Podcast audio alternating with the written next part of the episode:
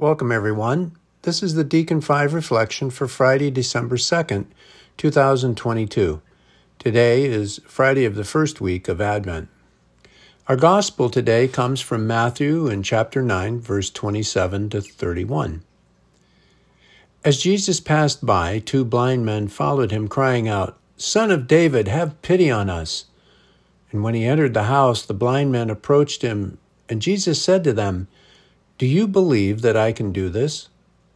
Yes, Lord, they said to him. And then he touched their eyes and said, Let it be done for you according to your faith. And their eyes were opened.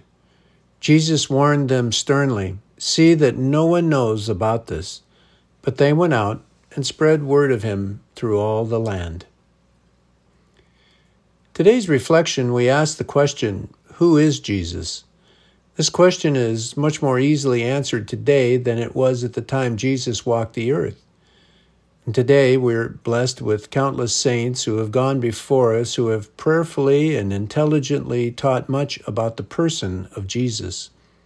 We know him to be God, the second person of the Holy Trinity, and the Savior of the world, the promised Messiah, the sacrificial Lamb and so much more. Today's gospel comes from the conclusion of the miracle in which Jesus healed two blind men. These men were overwhelmed with their cure, and their emotion overtook them. Jesus instructed them to see that no one knows about this miraculous healing, but their excitement could not be contained. It's not that they were intentionally disobedient to Jesus, but rather they did not know how else to express their sincere gratitude other than to tell others about what Jesus had done. So, one reason Jesus told them not to tell others about him is because Jesus knew that they did not fully understand who he was. He knew that their testimony about him would fail to present him in the way that was most truthful. He was the Lamb of God, the Savior, the Messiah, the sacrificial Lamb. He was the one who came into this world to redeem us by the shedding of his blood. Many of the people, however, wanted a nationalistic Messiah or a miracle worker alone. They wanted one who would save them from political oppression and make them a great earthly nation. But this was not Jesus' mission. So oftentimes we can also fall into the trap of misunderstanding who Jesus is and who he wants to be in our lives.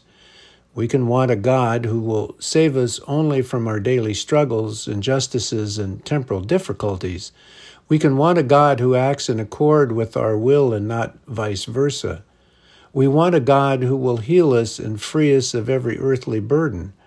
But Jesus taught clearly throughout his life that he would suffer and die. He taught us that we must take up our own crosses and follow Him. And He taught us that we are to die, embrace suffering, offer mercy, turn the other cheek, and find our glory in that which the world will never understand. So, in today's action, I ask you to reflect upon whether Jesus would caution you about speaking too loudly about your vision of who He is. Do you struggle with presenting a God who is not actually God? Or have you come to know the very person of Christ, our Lord, to such an extent that you're able to give witness to him who died?